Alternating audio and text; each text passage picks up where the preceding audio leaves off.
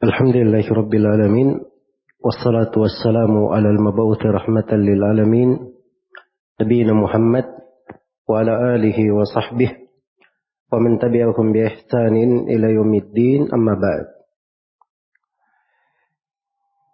Kita masih dalam kajian tafsir surah Al-Mufassal, surah-surah Al-Mufassal. Sepertujuh terakhir dari Al-Quran. Dan pada hari ini kita masih melanjutkan tafsir surah Ad-Dariyat. Telah berlalu bersama kita 14 ayat di pertemuan sebelumnya. Dan di pertemuan ini kita akan memulai dari ayat yang ke-15. أعوذ بالله من الشيطان الرجيم.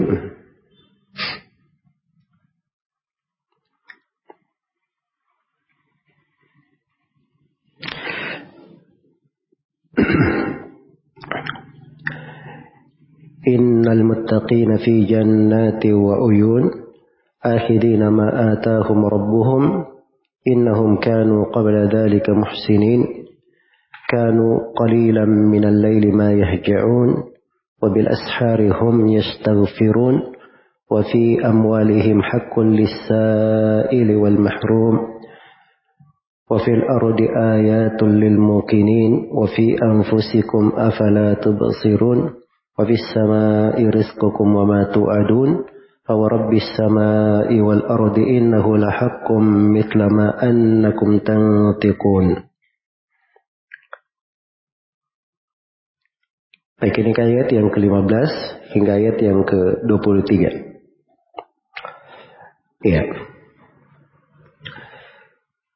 Temanya berkaitan dengan ayat-ayat sebelumnya. Ayat-ayat sebelumnya ada penegasan-penegasan terkait dengan hari kebangkitan dan terkait dengan ucapan orang-orang yang mendustakan. Begitu diterangkan tentang orang-orang yang mendustakan dan bagaimana neraka terhadap mereka, maka selanjutnya diterangkan kebalikannya. Apa yang Allah Subhanahu wa taala siapkan untuk orang-orang yang bertakwa. Dan ini penjelasan ayat-ayat dibangun di atas kaidah yang diterangkan di berbagai tempat al dalam Al-Quran. dalam Al-Quran itu selalu digabungkan antara at-targhib wa tarhib. Jadi kalau disebut terhib, hal yang membuat orang itu takut, maka setelahnya disebutkan hal yang membuat orang itu bersemangat. Kalau disebut tentang neraka, disebut setelahnya tentang sorga. Iya. Itu di banyak tempat dalam Al-Quran. Itu di surah Al-Fatihah saja kita baca. Alhamdulillahi Rabbil Alamin. Ar-Rahmanir Rahim. Terus apa? Maliki Yaumiddin. Nah, Ar-Rahmanir Rahim ini tergib. Sebut rahmat Allah. Maliki Yaumiddin, Allah yang maha menguasai hari hisab. Ini terhib, peringatan. Iya. Ini sama dengan surah ini. Sebelumnya diterangkan tentang bagaimana itu neraka, dahsyatnya. Maka di sini dijelaskan tentang sorga bagi orang-orang yang bertakwa. Iya. Dikatakan di tafsir Muyassar. Baik. Innal muttaqina fi jannati wa uyun. Itu ayatnya, itu yang ke-15. Sungguhnya orang-orang yang bertakwa itu berada di dalam jannat, taman-taman surga, wa uyun dan mata air mata air. Tafsir Muyassar dikatakan innal ladzina taqullah innal ladzina taqullaha fi jannatin 'azimah wa uyuni ma'in jariyah. Sungguhnya orang-orang yang bertakwa itu berada di kebun-kebun yang besar dan mata air-mata air yang mengalir. Mata air-mata air yang mengalir. Akhidina ma'atahum rabbuhum. Sambil menerima segala pemberian Rabb mereka. Innahum kanu qabla dhalika muhsinin. Sungguhnya mereka sebelum itu di dunia adalah orang-orang yang berbuat kebaikan. Tafsir Muyassar dikatakan a'tahumullahu jami'a munahum min asnafi an-na'im. Allah memberi kepada mereka seluruh angan-angan mereka. Segala hal yang mereka harapkan. Segala cita-cita mereka segala impian mereka. Semuanya diberikan oleh Allah. Min asnafin naim. Dari berbagai bentuk kenikmatan-kenikmatan. Fa'akhadu dalika radina bihi. Maka mereka pun mengambil hal tersebut ridha dengannya. Ridha dengannya farihatun bihi nufusuhum. Jiwa-jiwa mereka bergembira dengan hal tersebut. Innahum kanu qabla dhalika an-na'im muhsinina fid dunya bi'amalihim as-salihah. Sungguhnya mereka sebelum mendapatkan nikmat-nikmat ini di sorga, sebelumnya mereka di dunia adalah orang-orang yang muhsin, berlaku ihsan, dengan amalan yang salih. Baik ini penafsirannya dari dua ayat ini di tafsir Muyassar. Iya. Menjelaskan makna dari kalimat per kalimat pada dua ayat ini. Kalau kita detailkan pada ayat di awalnya dimulai dengan penyebutan orang yang bertakwa. Innal muttaqina. Sungguhnya orang-orang yang bertakwa. Takwa itu apa? Takwa itu dari kata al-wiqayah. Dari kata al-wiqayah. Apa itu al-wiqayah? Al-wiqayah itu adalah sesuatu yang melindungi memisahkan seseorang dari hal yang dia khawatirkan. Nah, itu wiqaya namanya. Iya. Baik. Jadi kita misalnya kalau hujan kita pakai payung untuk menghindari hujan. Nah, ini payung ini wiqaya dalam bahasa Arab. Iya di pergantian cuaca panas dan dingin kita memakai baju. Nah, ini wikaya namanya. Itu wikaya. Kita berjalan supaya terhindar dari duri-duri, kerikil-kerikil, kita memakai sendal. Nah, sendal itu wikaya. Sendal itu wikaya. Jadi takwa itu dari kata wikaya.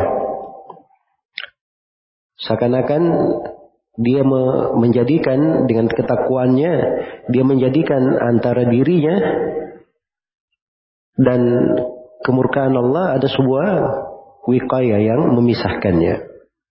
Dijadikan antara diri dan neraka ada wikaya yang menjauhkannya.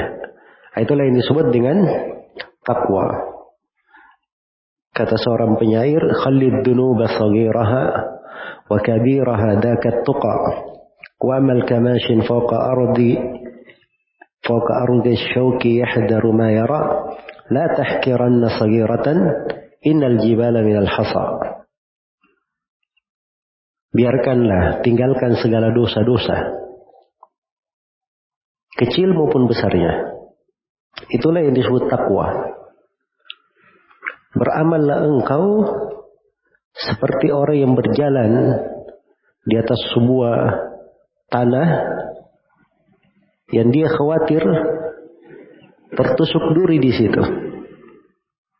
Ya, itu gambaran takwa seperti itu. Kalau kita masuk di dalam sebuah wilayah, di sebuah tanah, banyak duri di tanah itu. Apa yang kita akan lakukan? Maka kita akan berhati-hati memijak. Melihat mana tempat yang kosong. Tidak ada durinya. Nah, itulah takwa. Karena itu kata penyair ini, jangan kamu remehkan dosa kecil. Karena gunung itu asalnya dari batu-batu kecil. Ya. Karena gunung asalnya dari batu-batu kecil. Baik. Jadi itu takwa secara bahasa. Takwa secara bahasa dan secara istilah banyak definisi para ulama tentang takwa. Dan di ayat-ayat ini diterangkan tentang sifat-sifat orang yang bertakwa. Dijelaskan dulu keutamaan orang yang bertakwa di akhirat. Innal muttaqina fi jannatin wa uyun. Sungguhnya orang-orang yang bertakwa di dalam jannat. Jannat itu artinya jama dari jannah. Ya. Jama dari jannah. Baik. Dasar penggunaan kata jannah dalam bahasa Arab itu artinya kebun. Bermana kebun. Iya. Bermana kebun. Tetapi digunakan kata jannah itu untuk bermana kedudukan-kedudukan yang Allah siapkan untuk orang-orang yang bertakwa. Wa uyun dan mereka berada di dalam uyun. Uyun jama dari ain. Ain itu mata air. Sumber keluarnya air dari situ itu disebut ain. Iya. Itu disebut ain. Baik. Jadi kalau berbicara tentang mata air di sorga, itu berasal dari sorga itu mengalir di tengah-tengah dan di dalamnya ada nasim, ada salsabil yang penuh kenikmatan orang-orang yang minum di dalamnya. Baik. Jadi di fi jannat di dalam sorga mereka di kedudukan-kedudukan di dalamnya mereka bisa makan, minum, ya, dan berbagai bentuk kenikmatan. Kemudian ada mata air, mata air yang mereka bisa meminum darinya. Ya, sejuk dengan memandangnya. Dan ini di antara kenikmatan penduduk sorga yang disifatkan sebagai al-muttaqin. Sungguhnya orang-orang yang bertakwa fi jannatin wa uyun. Ya akhirina ma atahum rabbuhum. Akhirina itu hal dari al-muttaqin. Artinya keadaan dalam kondisi mereka mengambil Mereka menerima. Mereka menerima, menikmati segala yang Allah berikan kepada mereka. segala yang Allah berikan kepada mereka. Dari berbagai kenikmatan, berbagai karamah, berbagai kebaikan, berbagai pahala, kegembiraan. Iya. Dan ini menunjukkan betapa penduduk sorga itu sangat riba sekali dengan pemberian Allah. Karena itu dikatakan bahwa fi isyatir radiyah di dalam kehidupan yang sangat diridhai. Dalam kehidupan yang sangat diridhai. Jadi ini ketika dibahasakan akhiri dama atahum rabbuhum mereka mengambil menerima pemberian yang Allah berikan ini menunjukkan mereka riba dengan pemberian itu. Kemudian dari sudut lain juga menunjukkan pemberian itu sampai kepada mereka dengan sangat lancar. Tidak ada yang bisa menahannya. Tidak ada yang menahannya dari mereka. Iya. Tidak ada yang menahannya dari mereka. Sebab mereka langsung mengambilnya langsung mengambilnya. Baik. Nah ini dari kenikmatan yang besar bagi penduduk sorga. Orang-orang yang bertakwa ini. Lalu diterangkan pada akhir ayat. Innahum kanu qabla dalika muhsinin. Sungguhnya mereka ini sebelum mendapatkan kenikmatan di akhirat itu mereka dahulunya di dunia adalah orang-orang yang muhsinin. Orang yang berlaku ihsan. Nah, ini innahum kanu ini penyebutan alasan, sebab. Ilahnya. Kenapa mereka diberi kenikmatan dalam surga? Apa sebabnya? Nah, ini sebab yang pertama. Mereka adalah orang-orang yang muhsinin di dunia. Ini sekaligus penjelasan sifatnya orang-orang yang bertakwa ini. Yang mendapatkan kenikmatan yang besar fi jannati wa uyun akhirina ma atahum rabbuhum. Iya. Baik. Jadi dikatakan innahum kanu qabla dalika muhsinin. Sungguhnya mereka sebelumnya adalah orang yang berlaku ihsan. Ini menunjukkan bahwa di dunia itu itu tempat untuk beramal. Dari sebab amalan yang dilakukan di dunia, itulah yang menjadikan dia mendapatkan kemuliaan di akhirat. Iya. Karena itu dikatakan dalam Al-Quran, Tilkal jannatul lati uristumuha bima kuntum ta'malun. Itulah surga yang kalian warisi. Disebabkan karena amalan kalian. Jadi ada sebabnya. Tidak dapat begitu saja, tapi ada sebabnya. Iya. Jadi ini mengingatkan kita semua tentang suatu makna di dalam kehidupan. Kita hidup ini jangan kita beramal, berbuat kita lihat pada kondisi sekarang saya. Dia beramal, beraktivitas, dapat keuntungan, mencari apa namanya keberhasilan. Tapi harusnya amalan-amalan yang dia lakukan itu dia pikirkan masa depannya di akhirat. Orang kan kalau bicara sekarang kegiatan di dunia, ya bahasanya juga bagus ini untuk masa depan. Tapi masa depan apa yang dia maksud? Masa depan maksudnya di umur tua. Di usia sudah senja. Itu masa depan bagi mereka. Jadi masa depan dunia namanya. Tapi hendaknya dia berpikir selain daripada itu. Dia berpikir masa depannya juga di akhirat.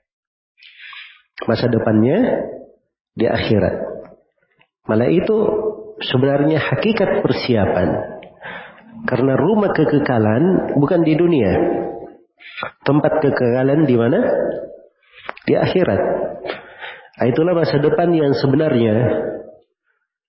Masa depan yang sebenarnya. Ya kalau seorang muslim dan muslimah berpikir masa depan, jangan cuma dia pikir masa depannya di dunia. Pikir juga masa depan di akhirat. Sama dengan orang tua.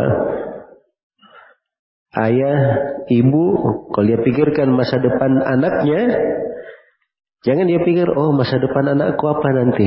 Kerjanya apa? Apa penghasilannya? Bagaimana kesuksesannya? Tunjangan hidupnya? Nah, itu bagus dipikirkan dari masalah. Tapi itu sementara saja. Itu untuk dunia. Harusnya orang tua juga berpikir masa depan anaknya di akhirat apa. Dan itu sebenarnya yang paling penting. Ya. Maka bahasa-bahasa dalam Al-Quran. Subhanallah, kalau kita mengkajinya, itu selalu mengingatkan hakikat dari kehidupan, membuat orang lurus di dalam kehidupan dunianya seimbang. Jadi mereka ini sebabnya kenapa masuk ke dalam surga? Mendapatkan berbagai kenikmatan karena sebelumnya mereka adalah muhsinin, orang-orang yang berbuat ihsan. Muhsinin. Apa artinya muhsinin? Ya ini kalau kita ikut terjemahan bahasa Indonesia, muhsinin artinya orang-orang yang apa? Berbuat baik. Kan begitu. Tapi ihsan itu, ihsan itu memiliki beberapa pengertian di dalam syariat.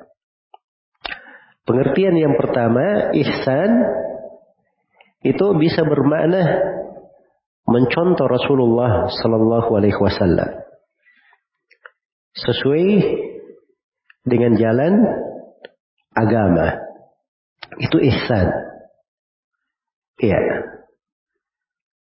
Karena itu di dalam Al-Quran dikatakan waman أَحْسَنُ دِينًا mimman أَسْلَمَ وَجَهَهُ lillahi وَهُوَ siapakah yang paling bagus agamanya? Melebihi orang yang menyerahkan wajahnya hanya untuk Allah. Dan dia adalah orang yang muhsin. Muhsin artinya sesuai dengan petunjuk Nabi. Mengikuti petunjuk Nabi. Iya. Ayat di surah Nisa. Di surah Al-Baqarah. Bala man aslama wajahahu lillahi wa huwa muhsin. Falahu ajruhu inda rabbih wala khaufun alaihim wala hum yahzanun. Bahkan siapa yang menyerahkan wajahnya hanya untuk Allah dan dia adalah orang yang berbuat muhsin sesuai dengan tuntunan maka untuknya pahala bagi dia di sisi robnya tidak ada rasa takut dan mereka tidak akan bersedih hati. Ini yang mana pertama dari ihsan. Ihsan di mana yang kedua? Ihsan itu seperti yang didefinisikan oleh Nabi. Anta'budallaha ka'annaka tarahu fa'in takun tarahu fa'innahu yaraka. Ihsan adalah engkau beribadah kepada Allah seakan-akan engkau melihatnya. Kalau kamu tidak mampu seakan-akan melihatnya, maka ketahuilah bahwa Allah melihatmu. Jadi ihsan itu ada dua jenjang di definisi Nabi Shallallahu Alaihi Wasallam. Jenjang yang pertama ini jenjang yang paling tinggi. Dia beribadah kepada Allah seakan-akan melihat Allah. Allah itu tidak bisa dilihat dengan mata kepala di dunia. Iya. Tetapi seorang muslim ketika dia bagus tauhidnya, sangat kuat mengenal Allah, dan sangat dekat kepada Robnya, maka dia bisa sampai ke jenjang itu, jenjang ihsan. Dia beribadah seakan-akan melihat Allah. Nah, kalau tidak bisa sampai ke situ, ada jenjang di bawahnya. Ada jenjang di bawahnya. Yaitu kita menyadari bahwa Allah melihat kita. Allah selalu menyaksikan gerak-gerik kita. Nah, ini disebut dengan nama muraqabah. Baik, jadi itu sudah dua ihsan. Definisi yang kedua untuk ihsan. Anta'budallaha ka'annaka tarah, fa'in lam takun tarahu fa'innahu yaraka. Engkau beribadah kepada Allah seakan-akan engkau melihatnya. Kalau engkau tidak mampu seakan-akan melihatnya, ketahuilah bahwa Allah melihatmu. Kemudian ihsan dalam definisi yang ketiga, ihsan itu adalah berbuat baik kepada makhluk dengan menunaikan hak-hak yang wajib maupun hak-hak yang mustahabbah, hak-hak yang disunnahkan. Jadi berbuat baik kepada makhluk itu kan luas cakupannya. Ada yang sifatnya wajib, ada yang sifatnya sunnah dan dianjurkan. Misalnya berbuat baik kepada orang tua.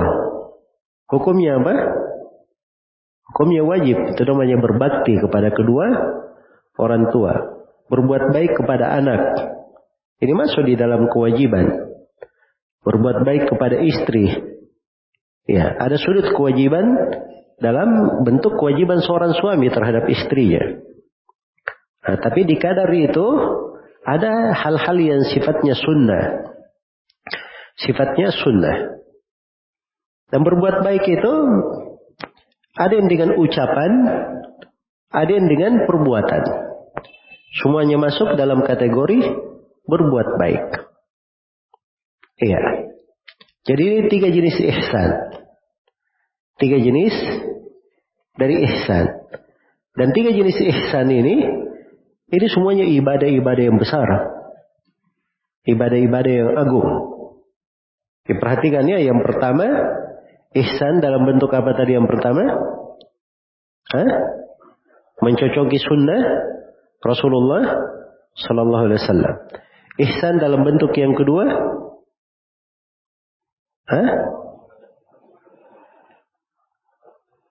Itu yang dikatakan oleh Nabi, anta'budallah ka'annaka tara fa takun tarahu fa innahu yaraka. Engkau beribadah kepada Allah seakan-akan engkau melihatnya. Kalau tidak mampu, ketahuilah Allah melihatmu. Ihsan yang ketiga, ihsan yang ketiga artinya berbuat baik kepada makhluk dengan menunaikan hak yang wajib maupun hak yang disunnahkan. Jadi cakupan ihsan itu luas. Iya.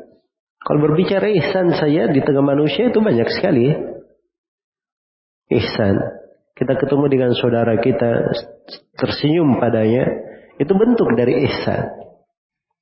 Seorang menyembelih hewan saya. Dia perbaiki cara menyembelihnya. Itu bentuk ihsan. Karena itu dalam hadis Syaddad bin Aus. Riwayat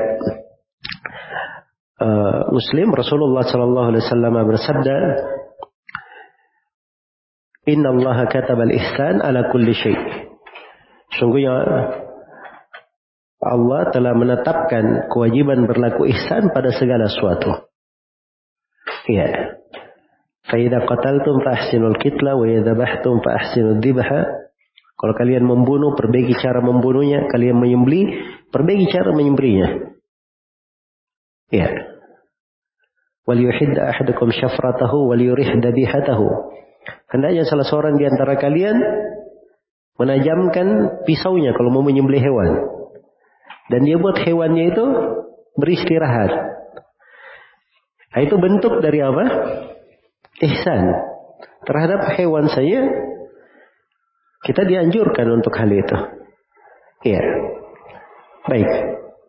Maka ihsan ini dari perkara yang agung. Karena itu diterangkan di sini dari sebab pokok orang yang bertakwa masuk di dalam sorga dari sifatnya orang yang bertakwa. Innahum kanu qabla dalika muhsinin. Sungguhnya orang-orang yang bertakwa di dalam sorga ini sebelumnya mereka di kehidupan dunia mereka adalah orang-orang yang berbuat ihsan. Orang-orang yang berbuat ihsan.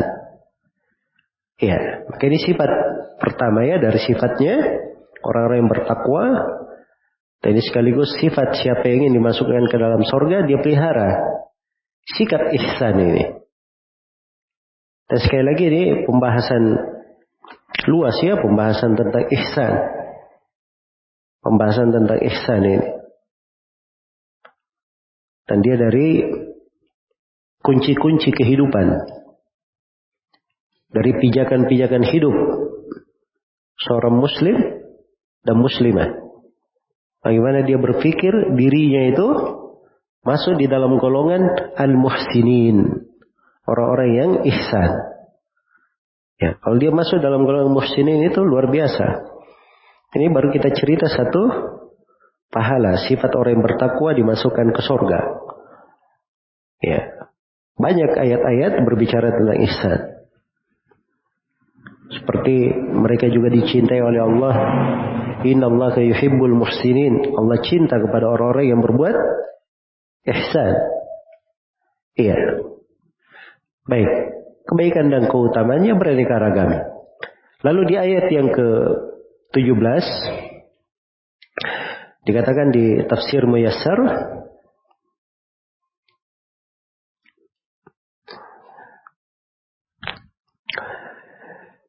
Kanu qalilan minal laili ma yahja'un wa bil ashari hum yastaghfirun. Ayat yang ke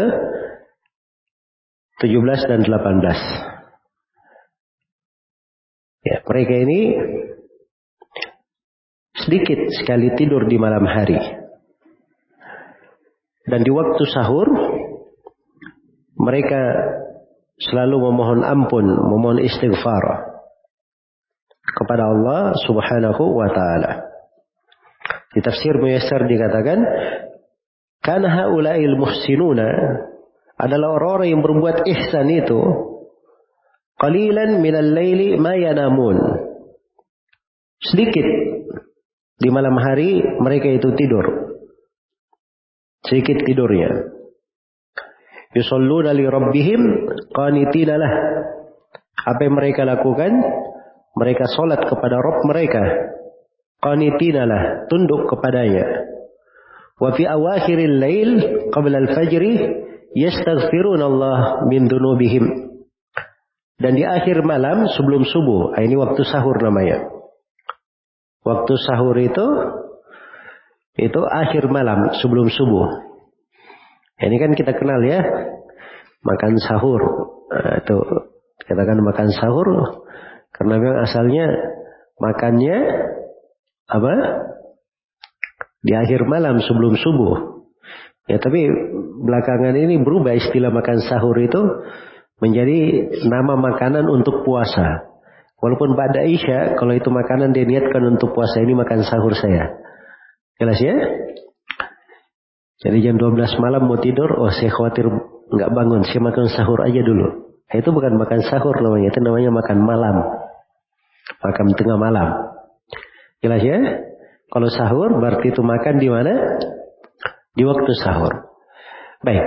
Jadi mereka ini kegiatannya orang-orang yang muhsinin ini, orang-orang yang bertakwa ini dimasukkan ke dalam sorga, mereka itu sedikit di malam hari.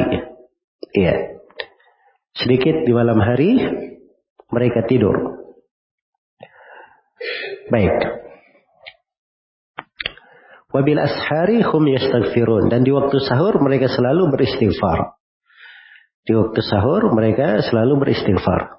Baik saya akan lebih detailkan mana dari ayat. Ini kan kita baca di tafsir Muyassar. Itu bisa dikatakan intisari. Mana global dari ayat.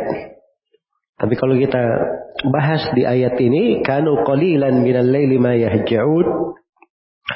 Mereka ini qalilan sangat sedikit. Di malam hari. Ya sangat sedikit di malam hari. Ma yahja'un. Ma yahja'un. Sangat sedikit di malam hari mereka ma yahja'un. Ma-nya di sini apa artinya?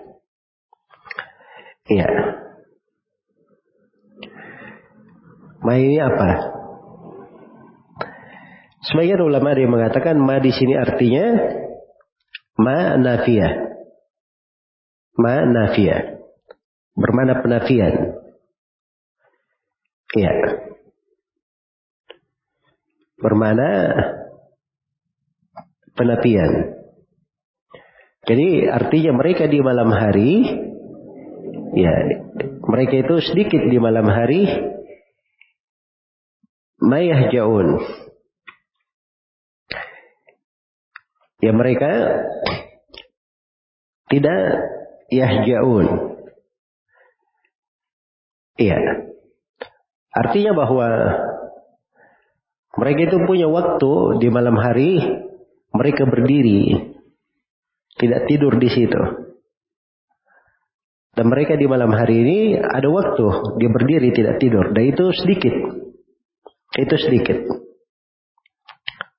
Jelas ya? Ini mana yang pertama. Dan mana yang kedua dikatakan bahwa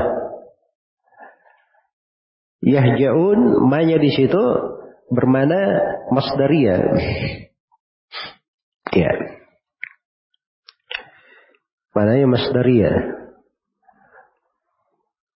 Jadi tidurnya mereka di malam hari itu sedikit.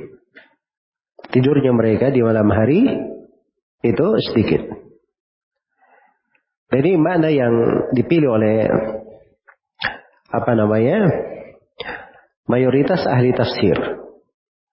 Karena di sini masuk ayat masuk di dalam posisi menjelaskan amalan orang-orang yang bertakwa ini. Kenapa dimasukkan ke dalam sorga? Kenapa dimasukkan ke dalam sorga? Iya. Baik. Dan ayat datang dalam konteks juga anjuran. Ya sedangkan yang dipuji di dalam Al-Quran itu orang yang banyak sholatnya di malam hari. Walaupun sholat di malam hari itu tidak mesti dikatakan misalnya dia sholat satu malam suntuk atau di kebanyakan malam. Ya. Tapi dia ada waktu dia sholat di malam hari. Baik. Nah, itu dikatakan di surah Al-Muzammil ya al muzammil kumil layla illa qalila nisfahu awinkus minhu qalila aw alaihi warattilil qur'ana tartila wahai orang yang berselimut Bangun lagi malam hari. Seluruh malam, kecuali sedikit. Ya. Atau seperduanya. Atau kurang dari seperdua. Sepertiga, seperempat. Atau tambah sedikit. Dua per tiga, tiga per empat. Itu nambah sedikit namanya. Dan tartillah Al-Quran dengan sebenar-benar tartil. Allah perintah kepada Nabi wa minal laili fatahajjad bihi nafilatan lak. Dari malam hari hendaknya engkau tahajud sebagai hal yang nafilah bagi engkau. Iya. Jelas ya? Tapi bukan artinya seorang itu melakukan sholat tahajud seluruh malamnya tidak. Karena bahasa dalam Al-Quran dikatakan kanu qalilan minal lail. Mereka sedikit minal lail dari malam hari. Nah, semua malamnya mereka pakai.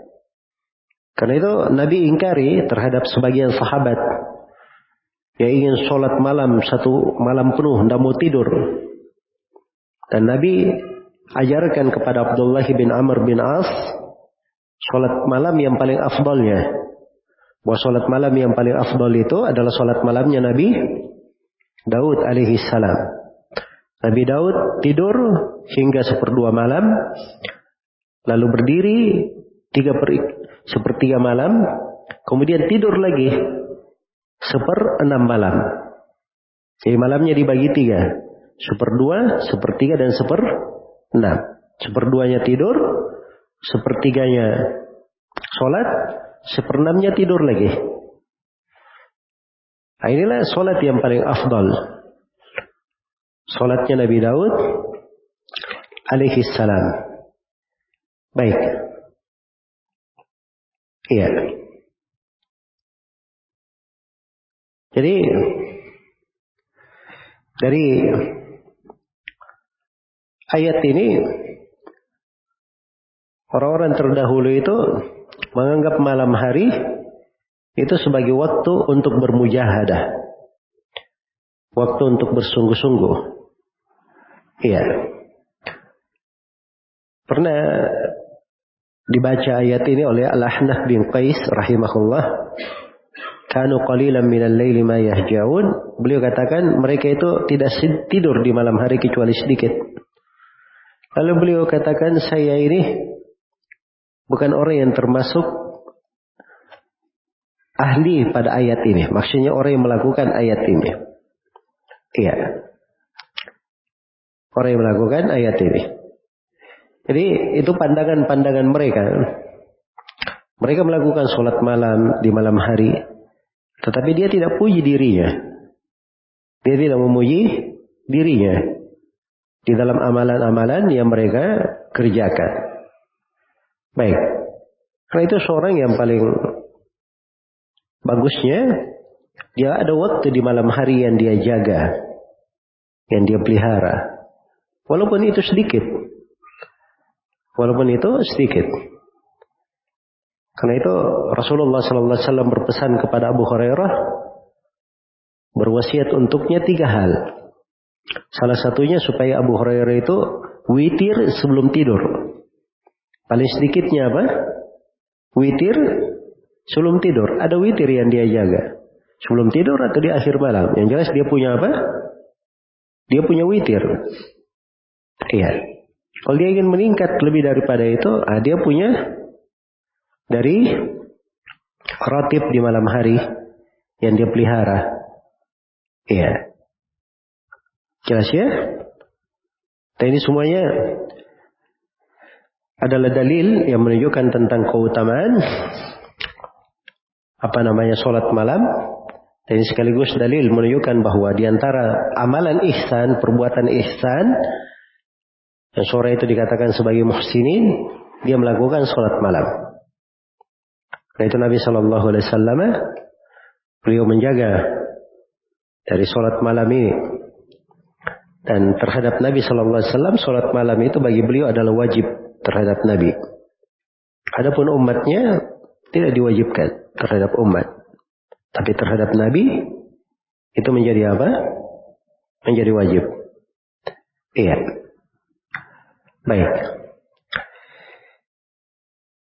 Kemudian setelah itu di ayat berikutnya dikatakan wabil ashari hum yastaghfirun dan di waktu sahur mereka beristighfar.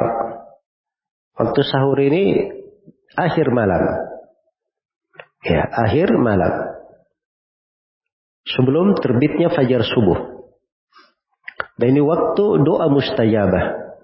Karena mutawatir dari Nabi Shallallahu Alaihi Wasallam, beliau bersabda, "Yanzilu Rabbuna tabaraka wa taala kulla laylatin ila samai dunya." Rob kita Allah tabaraka wa taala setiap malamnya turun ke langit dunia.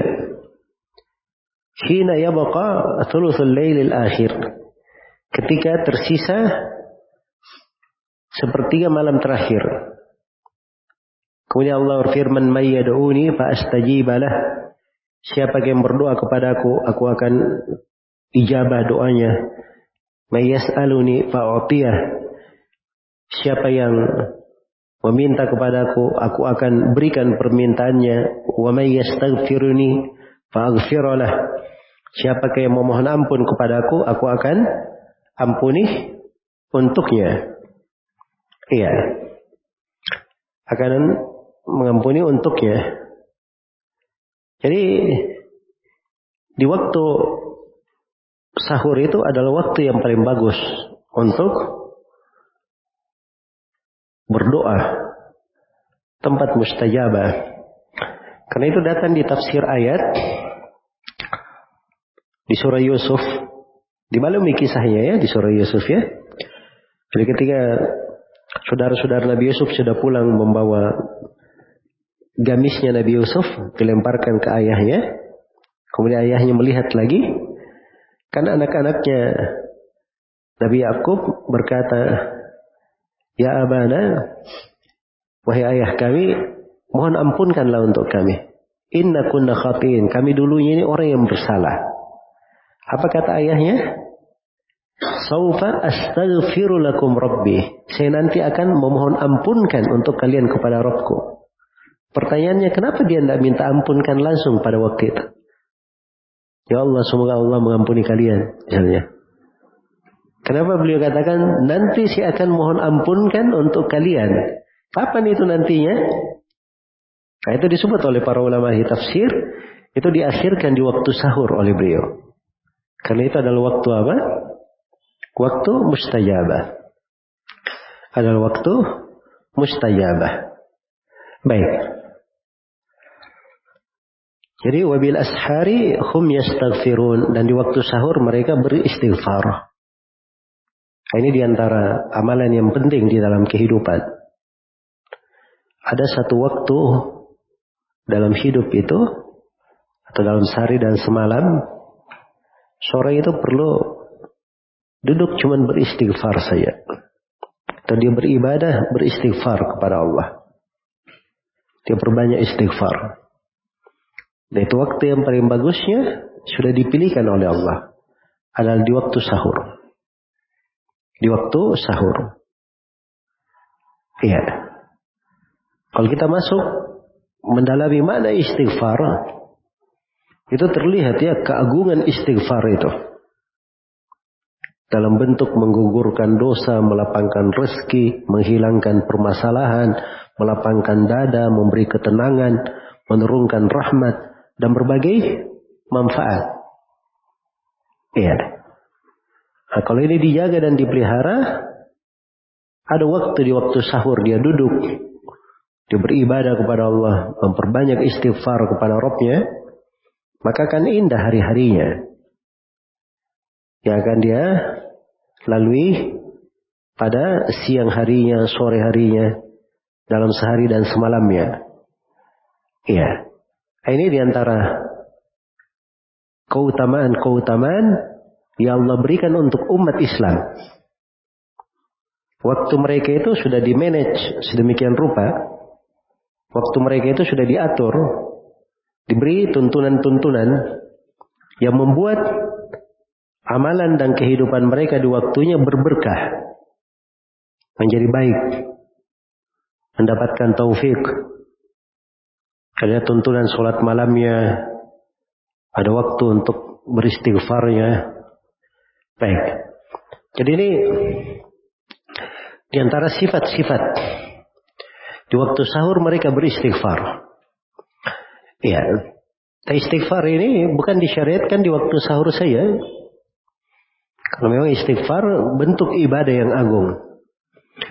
Ya, karena itu kalau kita selesai sholat lima waktu, kita disyariatkan apa? Hah? Istighfar juga kan? Dalam hadis Thauban, riwayat Muslim, beliau berkata karena Rasulullah sallallahu alaihi wasallam idan sarafa min salatihi istaghfara thalathan. Adalah Rasulullah sallallahu alaihi wasallam kalau beliau selesai dari salatnya, beliau beristighfar tiga kali. Astagfirullah, astagfirullah, astagfirullah. Setelah itu baru baca Allahumma antas salam wa minkas salam tabarak tayyadal jalali wal ikram. Iya. Rasulullah Sallallahu Alaihi Wasallam beliau ketika diberi isyarat ajalnya sudah dekat, maka Allah perintah fasabbih bihamdi rabbika wastaghfir. Ya. Bertasbihlah engkau memuji Rabbmu dan selalulah engkau beristighfar. Itu perintah Allah kepada nabinya. Jelas ya? Maka seorang itu dia penuhi waktu-waktu di dalam kehidupannya dengan banyak beristighfar kepada Allah Subhanahu wa taala. Ya. Kadang Nabi duduk sebuah majelis, beliau berdiri, itu sudah beristighfar seratus kali. Iya. Kadang hati beliau diliputi sesuatu, maka beliau membaca istighfar sebanyak 70 kali. Dan dari istighfar yang agung, yang menggugurkan dosa-dosa walaupun sejumlah buih lautan, ya astaghfirullahalladzi la ilaha illa huwal hayyul qayyum wa atubu ilaih. Saya beristighfar kepada Allah dan tidak ada ilah kecuali dia. Tidak yang berhak diibadai kecuali dia Al-Hayyul Qayyum yang maha hidup lagi maha Qayyum. Dan selalu saya bertobat kepadanya. Ada Sayyidul Istighfar. Dibaca pagi dan petang. Iya. Maka istighfar ini perkaranya adalah perkara yang besar dan sangat penting di dalam kehidupan. Jadi dipilih selalu dilihat dalam hidup dalam sehari dan semalam. Jangan dia luput dari memahami, mendalami mana dari istighfar ini. Iya. Itu adalah karunia Allah. Anugerah Allah yang sangat besar. Tapi banyak dari kita yang lalai darinya. Baik. Kemudian di ayat berikutnya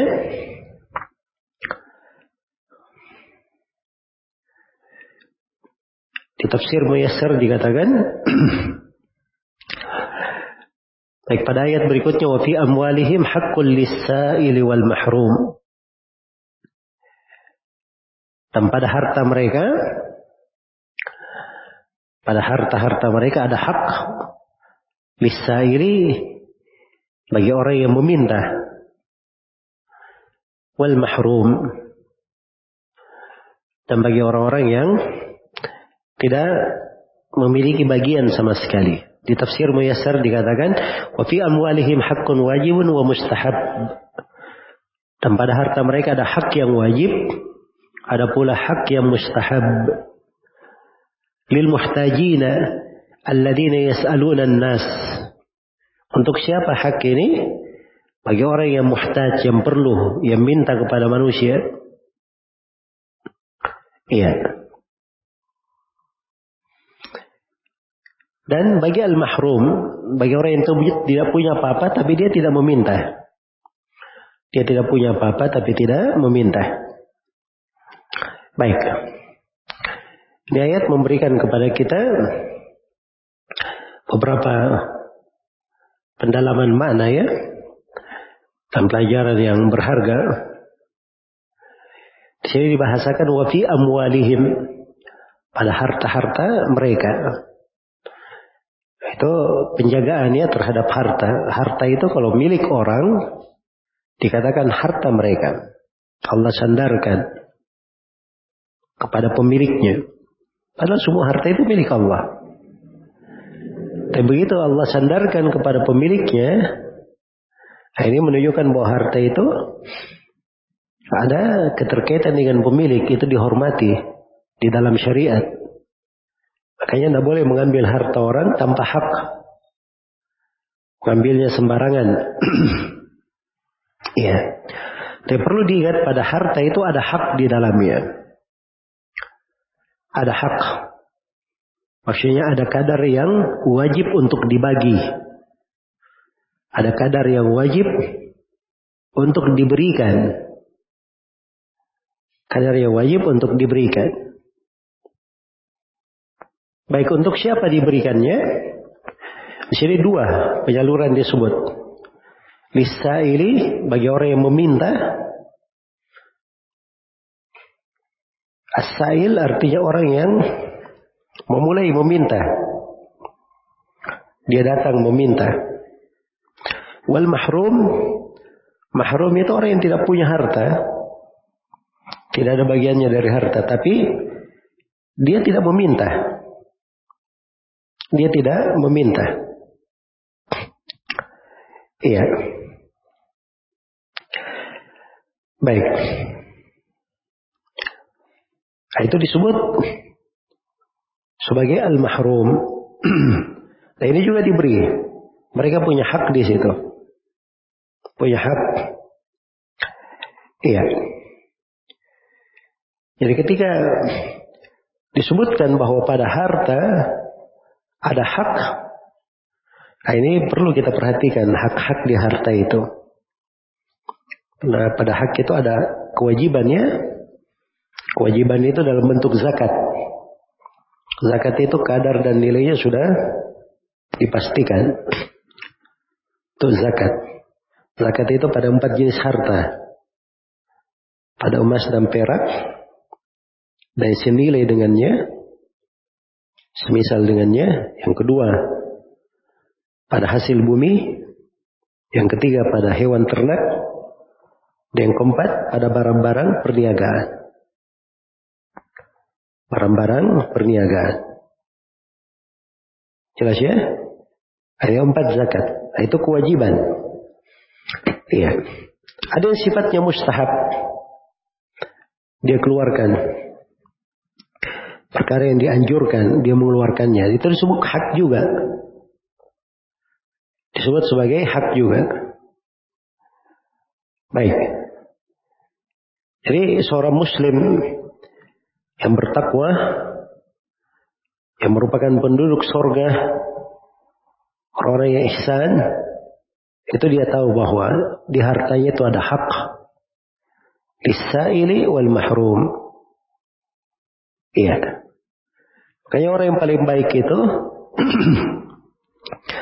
adalah orang yang apabila dia mendapatkan sesuatu dari harta dia sudah berpikir mengeluarkan haknya itu yang paling baik ya. Dia dapatkan sesuatu, dia sudah pikir untuk mengeluarkan apa? Haknya. Nah itu dikisah. Orang yang dapat hujan itu dari hujan khusus. Dalam sebuah riwayat ya di Sahih Muslim. Ada orang yang berjalan di sebuah kebun. Atau daerah banyak kebun situ. Maka dia dengar suara dari langit.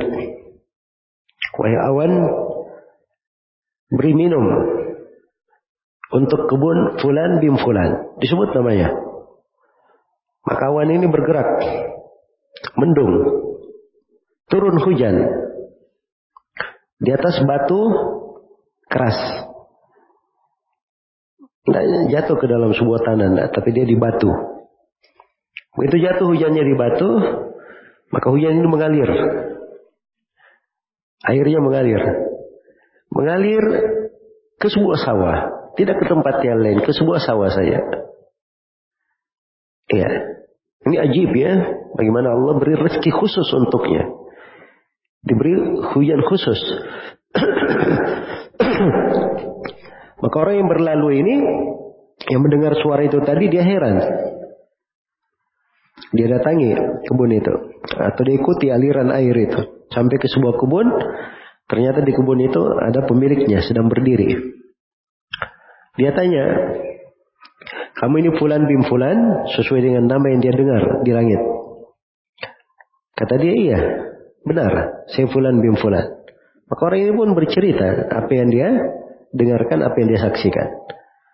Maka pemilik kebun pun berkata, sepanjang kamu sudah mengetahui kamu berkata seperti itu, ya saya kalau saya panen kebun ini, itu saya bagi tiga. Sepertiga saya kembalikan ke bumi untuk modal mengelolanya lagi. Dan sepertiganya saya sedekahkan. Sepertiganya saya pakai untuk saya dan keluarga saya. Jelas ya? Nah, jadi dia menjaga itu saya luar biasa. Nah, itu pahala kebaikan disegerakan untuknya di dunia. Bagaimana pula dengan kebaikan yang diberikan di mana? Di akhirat. Yang diberikan untuknya di akhirat. Baik. Kemudian di ayat berikutnya dikatakan di tafsir Muyassar wa fil ardi ayatul lil mukinin wa fi anfusikum afala tubsirun. Iya. Dan di bumi ada ayat-ayat. Ada tanda-tanda kekuasaan Allah bagi orang-orang yang yakin. Tafsir Muyassar dikatakan wa fil ardi ibarun wa dalailu wadihatun. Di bumi itu ada ibar, ibrah-ibrah dan dalil-dalil yang jelas ala qudrati khaliqiha akan kemampuan Allah yang menciptakannya. Li ahli yakin. Yaitu untuk orang-orang yang yakin. Bianna Allah huwal ilahul haq. Wahdahu la syarika lah. Wal musaddiqin li rasulihi sallallahu alaihi wasallam. Untuk orang yakin bahwa Allah itu adalah satu-satunya sembahan yang hak, tidak ada syarikat baginya. Dan orang yang yakin yaitu dari orang-orang yang membenarkan Rasulullah Shallallahu Alaihi Wasallam. Iya. Ini makna wa fi anfusikum wa fil ardi ayatun lil mukinin. Dan di bumi itu ada tanda-tanda kebesaran Allah bagi orang-orang yang yakin. Iya. Dan siapa yang melihat dari bumi ini dari kemampuan Allah Subhanahu wa taala berbagai tanaman, tumbuhan, hewan-hewan, pegunungan, hamparan, sungai-sungai, laut, ya. Berbagai keindahan yang ada di dalamnya. Ya, subhanallah. Adalah perkara-perkara yang merupakan bukti besar. Tanda besar akan keagungan dan kebesaran Allah Subhanahu wa taala. Tapi ini bagi orang-orang yang mukinun. Orang-orang yang yakin. Iya. Orang-orang yang yakin yang bisa mengambil pelajaran dan ibrah dari hal tersebut. Siapa orang-orang yang yakin ini? Ah, itulah orang yang beriman bahwa Allah satu-satunya ilah yang berhak diibadahi. Orang-orang yang yakin yaitu orang-orang yang membenarkan segala yang dibawa oleh Rasulullah sallallahu alaihi wasallam. Iya. Yakin ini itu bagian dari iman. Tapi yakin derajat yang tinggi dari keimanan. Derajat yang tinggi dari keimanan. Dan yakin itu tidak mungkin seorang sampai ke sana kecuali kalau dia punya ilmu. Karena yakin itu keyakinan pasti. Nah itu dibangun di atas apa? Dibangun di atas dasar ilmu. Iya. Karena itu siapa yang ingin masuk di dalam keagungan ini, maka hendaknya dia melihat. Ya, dia mempelajari dari ilmu agama yang membuatnya semakin yakin akan keagungan dan kebesaran Allah di dalam syariatnya, di dalam agamanya, di dalam ketentuannya, di dalam takdirnya, di dalam rububiyahnya, dalam uluhiyahnya, dalam nama-nama dan sifatnya. Jadi bumi itu terdapat berbagai tanda kebesaran Allah. Iya. Dari bumi ini pegunungannya, luasnya bumi tersebut. Bumi itu jadikan hamparan tempat tinggalnya manusia. Ya, bagaimana makhluk berada di dalamnya. Orang bisa berbuat apa yang dia kehendaki di atasnya. Dan bagaimana kehidupan berbagai tanda kebesaran Allah Subhanahu wa taala di dalamnya. Baik. Tapi ini untuk orang-orang yang yakin Kemudian di ayat berikutnya wa fi anfusikum afala tubsirun. Dan pada diri-diri kalian tidakkah kalian memperhatikannya? Tidakkah kalian memperhatikannya? Iya.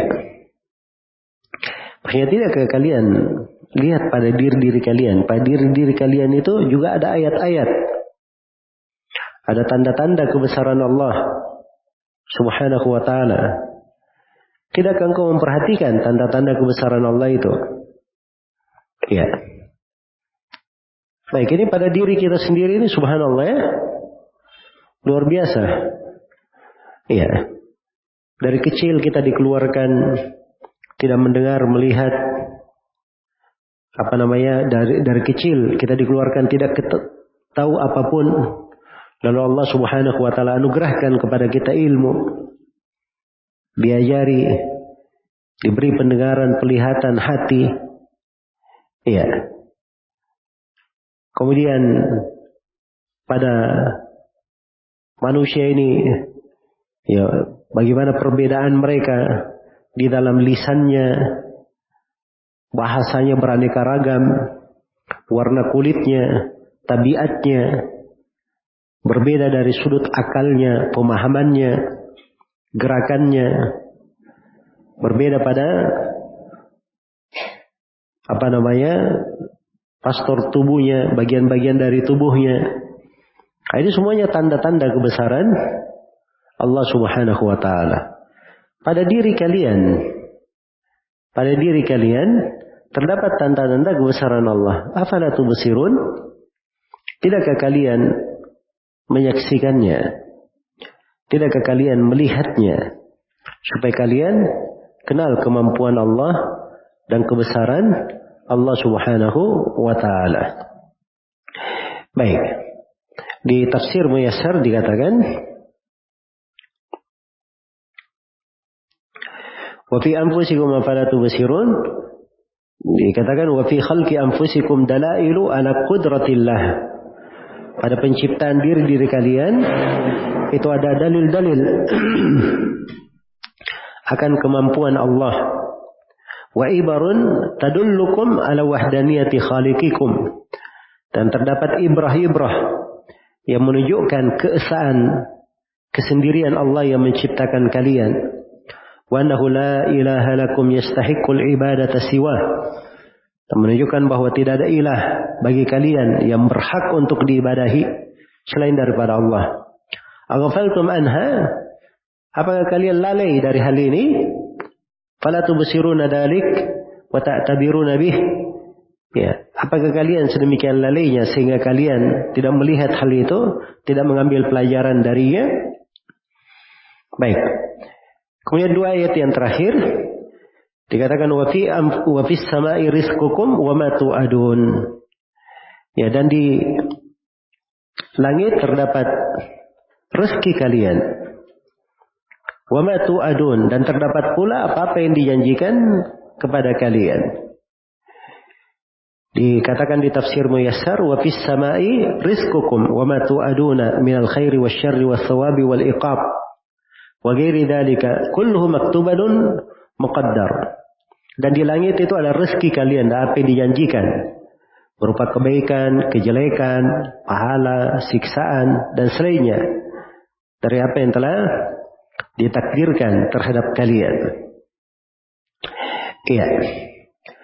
Jadi di langit itu ada rezeki kalian. Ada yang mengatakan rezeki kalian maksudnya ada hujan diturunkan dari mana? dari langit. Wa matu adun, apa yang dijanjikan maksudnya sorga. Di langit itu ada sorga. Iya. Di langit ada sorga. Baik. Jadi kalau bahasa dari ayat wa bis sama'i rizqukum wa ma tu'adun dan di langit itu ada rezeki kalian. Ada rezeki kalian. Iya. Jadi kalau di rezeki itu sendiri, itu bahasanya adalah pemberian. Suatu hal yang diberikan. Wafis sama di atas langit, langit maksudnya di ketinggian. Segala yang di atas itu disebut apa? Langit. Makanya di penafsiran yang mengatakan bahwa langit ada rezeki kalian maksudnya adalah hujan yang merupakan sebab rezeki. Nah, itu benar ya. Itu benar. Dan itu penafsiran Ibnu Abbas, Mujahid, dan selainnya. Iya. Baik. Dia mengatakan bahwa di langit itu ada rezeki kalian, maksudnya kenikmatan di sorga. Ada sorga. Itu rezeki kalian. Wa adun dan di langit itu terdapat apa yang dijanjikan pada kalian. Ya, akan datang tentang apa namanya? Uh, hari kiamat ya terkait dengan pahala atau siksaan, kebaikan dan kejelekan, ya. Di sana ada hal yang dijanjikan untuk kalian. Ada hal yang dijanjikan untuk kalian. Kemudian di ayat setelahnya ayat yang ke-23 dan ini adalah ayat yang terakhir untuk kajian kita di hari ini. Allah Subhanahu wa taala bersumpah bahwa Rabbis samai wal ard innahu lahaqqum mithla ma annakum tamtikun. Iya. Demi Rob yang menciptakan langit dan bumi, sungguhnya yang dijanjikan itu benar-benar akan terjadi. Seperti perkataan yang kalian ucapkan. Ya, jadi Allah bersumpah dengan dirinya sendiri. Allah bersumpah dengan dirinya sendiri. Bahwa apa yang dia janjikan dari hari kiamat, kebangkitan, pembalasan itu pasti terjadi. Pasti terjadi. Iya. Jadi kelihatan di sini ya bahwa penyebutan tanda-tanda kebesaran Allah pada bumi, pada diri kita, pada langit, itu semuanya bukti yang jelas menunjukkan akan adanya hari kebangkitan. Ada hari pembalasan. Ada hari hisab. Iya. Kalau Allah tegaskan, innahul haq, itu adalah suatu hal yang hak, pasti terjadi. Tidak mungkin tidak. Tidak mungkin meleset. Tidak ada keraguan di dalamnya. Mitlama annakum tamtikun. Seperti kalian itu berbicara. Seperti kalian apa, apa yang kalian bicara, sesuatu, ya. Kalau kalian berbicara sesuatu misalnya, saya mau pergi ke sini, saya sudah pergi ke sini. Dia yakin kebenaran apa yang dia ucapkan. Maka demikian pula kebenaran yang terjadi itu seperti itu. Ya, akan terjadi hari kebangkitan ya dan tidak ada yang bisa menolaknya. Baik. Di tafsir Muyassar untuk ayat yang terakhir ini dikatakan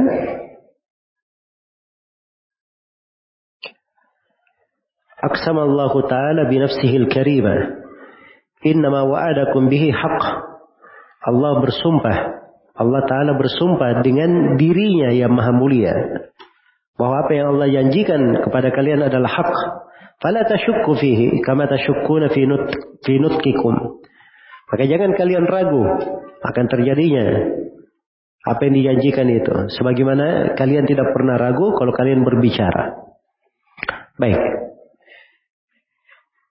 Selesai ya di tafsir ayat-ayat ini.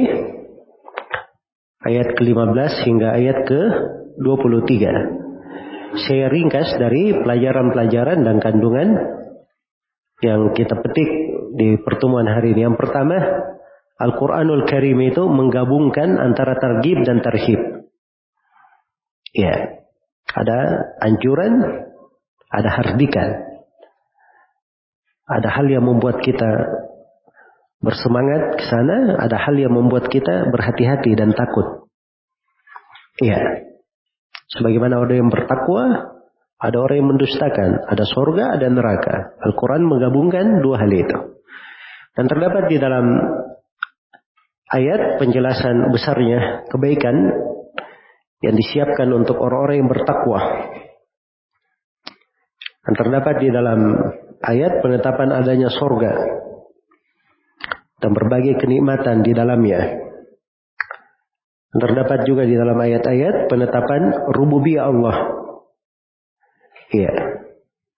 Rububiyah Allah Subhanahu wa taala. Dan terdapat di dalam ayat pujian untuk orang-orang yang bertakwa. Dipuji orang yang bertakwa itu karena mereka menggabungkan antara amalan, melakukan perintah dan meninggalkan larangan serta berlaku ihsan berbuat baik dalam ibadah kepada Allah dan juga di dalam berbuat baik kepada makhluk. Iya. Dan terdapat anjuran untuk berbuat ihsan. Dan telah kita terangkan tingkatan-tingkatan ihsan. Dan juga terdapat anjuran untuk melakukan sholat malam. Dan juga terdapat anjuran untuk memperbanyak istighfar di waktu sahur. Memperbanyak istighfar di waktu sahur. Dan terdapat kewajiban mengeluarkan zakat pada harta dan memberikan kepada orang yang berhak. Dan terdapat isyarat tentang bolehnya meminta kalau itu diperlukan. Dan terdapat di dalam ayat-ayat ini juga anjuran untuk memperhatikan tanda-tanda kebesaran Allah di alam ini, di bumi, di langit, malah pada diri kita sendiri. Iya. Dan terdapat bahwa seorang yang memperhatikan tanda-tanda kebesaran Allah itu akan menjadikannya sebagai ahlul yakin. Orang yang yakin. Orang yang yakin akan keesaan Allah, kebesaran Allah, keagungan Allah, yakin akan syariat Nabi Muhammad sallallahu alaihi wasallam. Dan terdapat bahwa rezeki seluruh makhluk itu berasal dari langit. Karena yang dikatakan wa fis samai rizqukum, rezeki kalian berada di mana? Di langit. Dengan hujan maupun selain hujan. Dan terdapat bahwa sorga itu berada di langit. Sorga itu berada di langit. Iya. Sebagaimana terdapat penetapan takdir. Sebab takdir itu baik maupun buruk. Semuanya ditentukan di langit. Dan terdapat sumpah Allah subhanahu wa ta'ala penegasan. Akan adanya hari kebangkitan, hisab dan pembalasan. Itu adalah hal yang benar. Tidak bisa diragukan. Sebagaimana orang tidak pernah ragu akan apa yang dia ucapkan. Ya wallahu ta'ala alam. Baik, selesai dari tafsir ayat-ayat ini. Saya persilahkan kalau ada pertanyaan terkait dengan pembahasan. Baik, mengenai cara ibadah malam Nabi Daud alaihissalam tidak tidur lagi seperenam malam. Dilakukan kapan? Karena kadang kalau sebelum subuh disebut sebagai waktu mustajab. Ya seperna malam itu di waktu sahur. Ya, di waktu sahur ya. Jadi dia seperna malam, maksudnya seperna malam, dia tetap menyiapkan ada waktu sahur untuk beristighfar. Tapi ada tidurnya. Karena maksud dari tidur itu memang disebutkan oleh para ulama itu lebih menutupi amalan yang dia kerjakan. Lebih menutupi amalan yang dia kerjakan. Iya. Jadi orang yang apa sedang di waktu sholat malam begitu, begitu dia bangun malam, setelah bangun malam dia tidur lagi, setelah itu dia keluar pergi sholat subuh, ya maka itu tidak kelihatan bahwa dia tadi malam sedang melakukan apa? Sholat malam. Coba dia bangun kelihatan kayak orang baru bangun dari dari tidur. Iya. Baru bangun dari tidur. Jadi itu tidak bertentangan ya dengan mana-mana yang telah kita sebutkan tadi. Sisa diatur saja waktu yang bagus untuk hal tersebut. Ya wallahu taala alam. Baik. Apa ada amalan yang bisa membebaskan seorang perempuan dari nifak? Seperti untuk pria, ada wirid dari Nabi dalam bentuk sholat berjamaah 40 hari. Iya. Yang membebaskan dari kemunafikan itu banyak. Yang membebaskan dari kemunafikan. Yang pentingnya adalah tauhid kepada Allah subhanahu wa ta'ala. Tapi kalau bertanya amalan khusus, tentang hal tersebut, ya saya tidak tahu ya ada amalan-amalan khusus tentang hal itu, tapi amalan-amalan yang membebaskan dari kemunafikan itu berlaku untuk laki-laki dan perempuan. Apakah jika seorang perempuan mendapatkan pinangan beberapa orang lalu dia memilih salah satu, jika bukan jodoh terbaiknya, takdir Allah akan menghalanginya. Ini hal yang seperti ini mudah ya untuk apa namanya seorang hamba sudah ditentukan jalannya oleh Nabi Shallallahu Alaihi Wasallam. Karena itu ada syariat namanya salat istikhara. Syariat salat apa? Istikhara. Cuman salat istikhara ini banyak orang yang salah paham. Dianggap salat istikhara ini salat orang yang bingung. Orang yang tidak punya pilihan begitu, dia sholat supaya dapat pilihan. Tidak. Jadi sholat istikhara ini itu orang yang sudah azam akan sesuatu. Makanya di hadits Jabir riwayat Al-Bukhari itu dikatakan idza hamma ahadukum bi amrin falyarka raka'ataini min ghairi fardhah.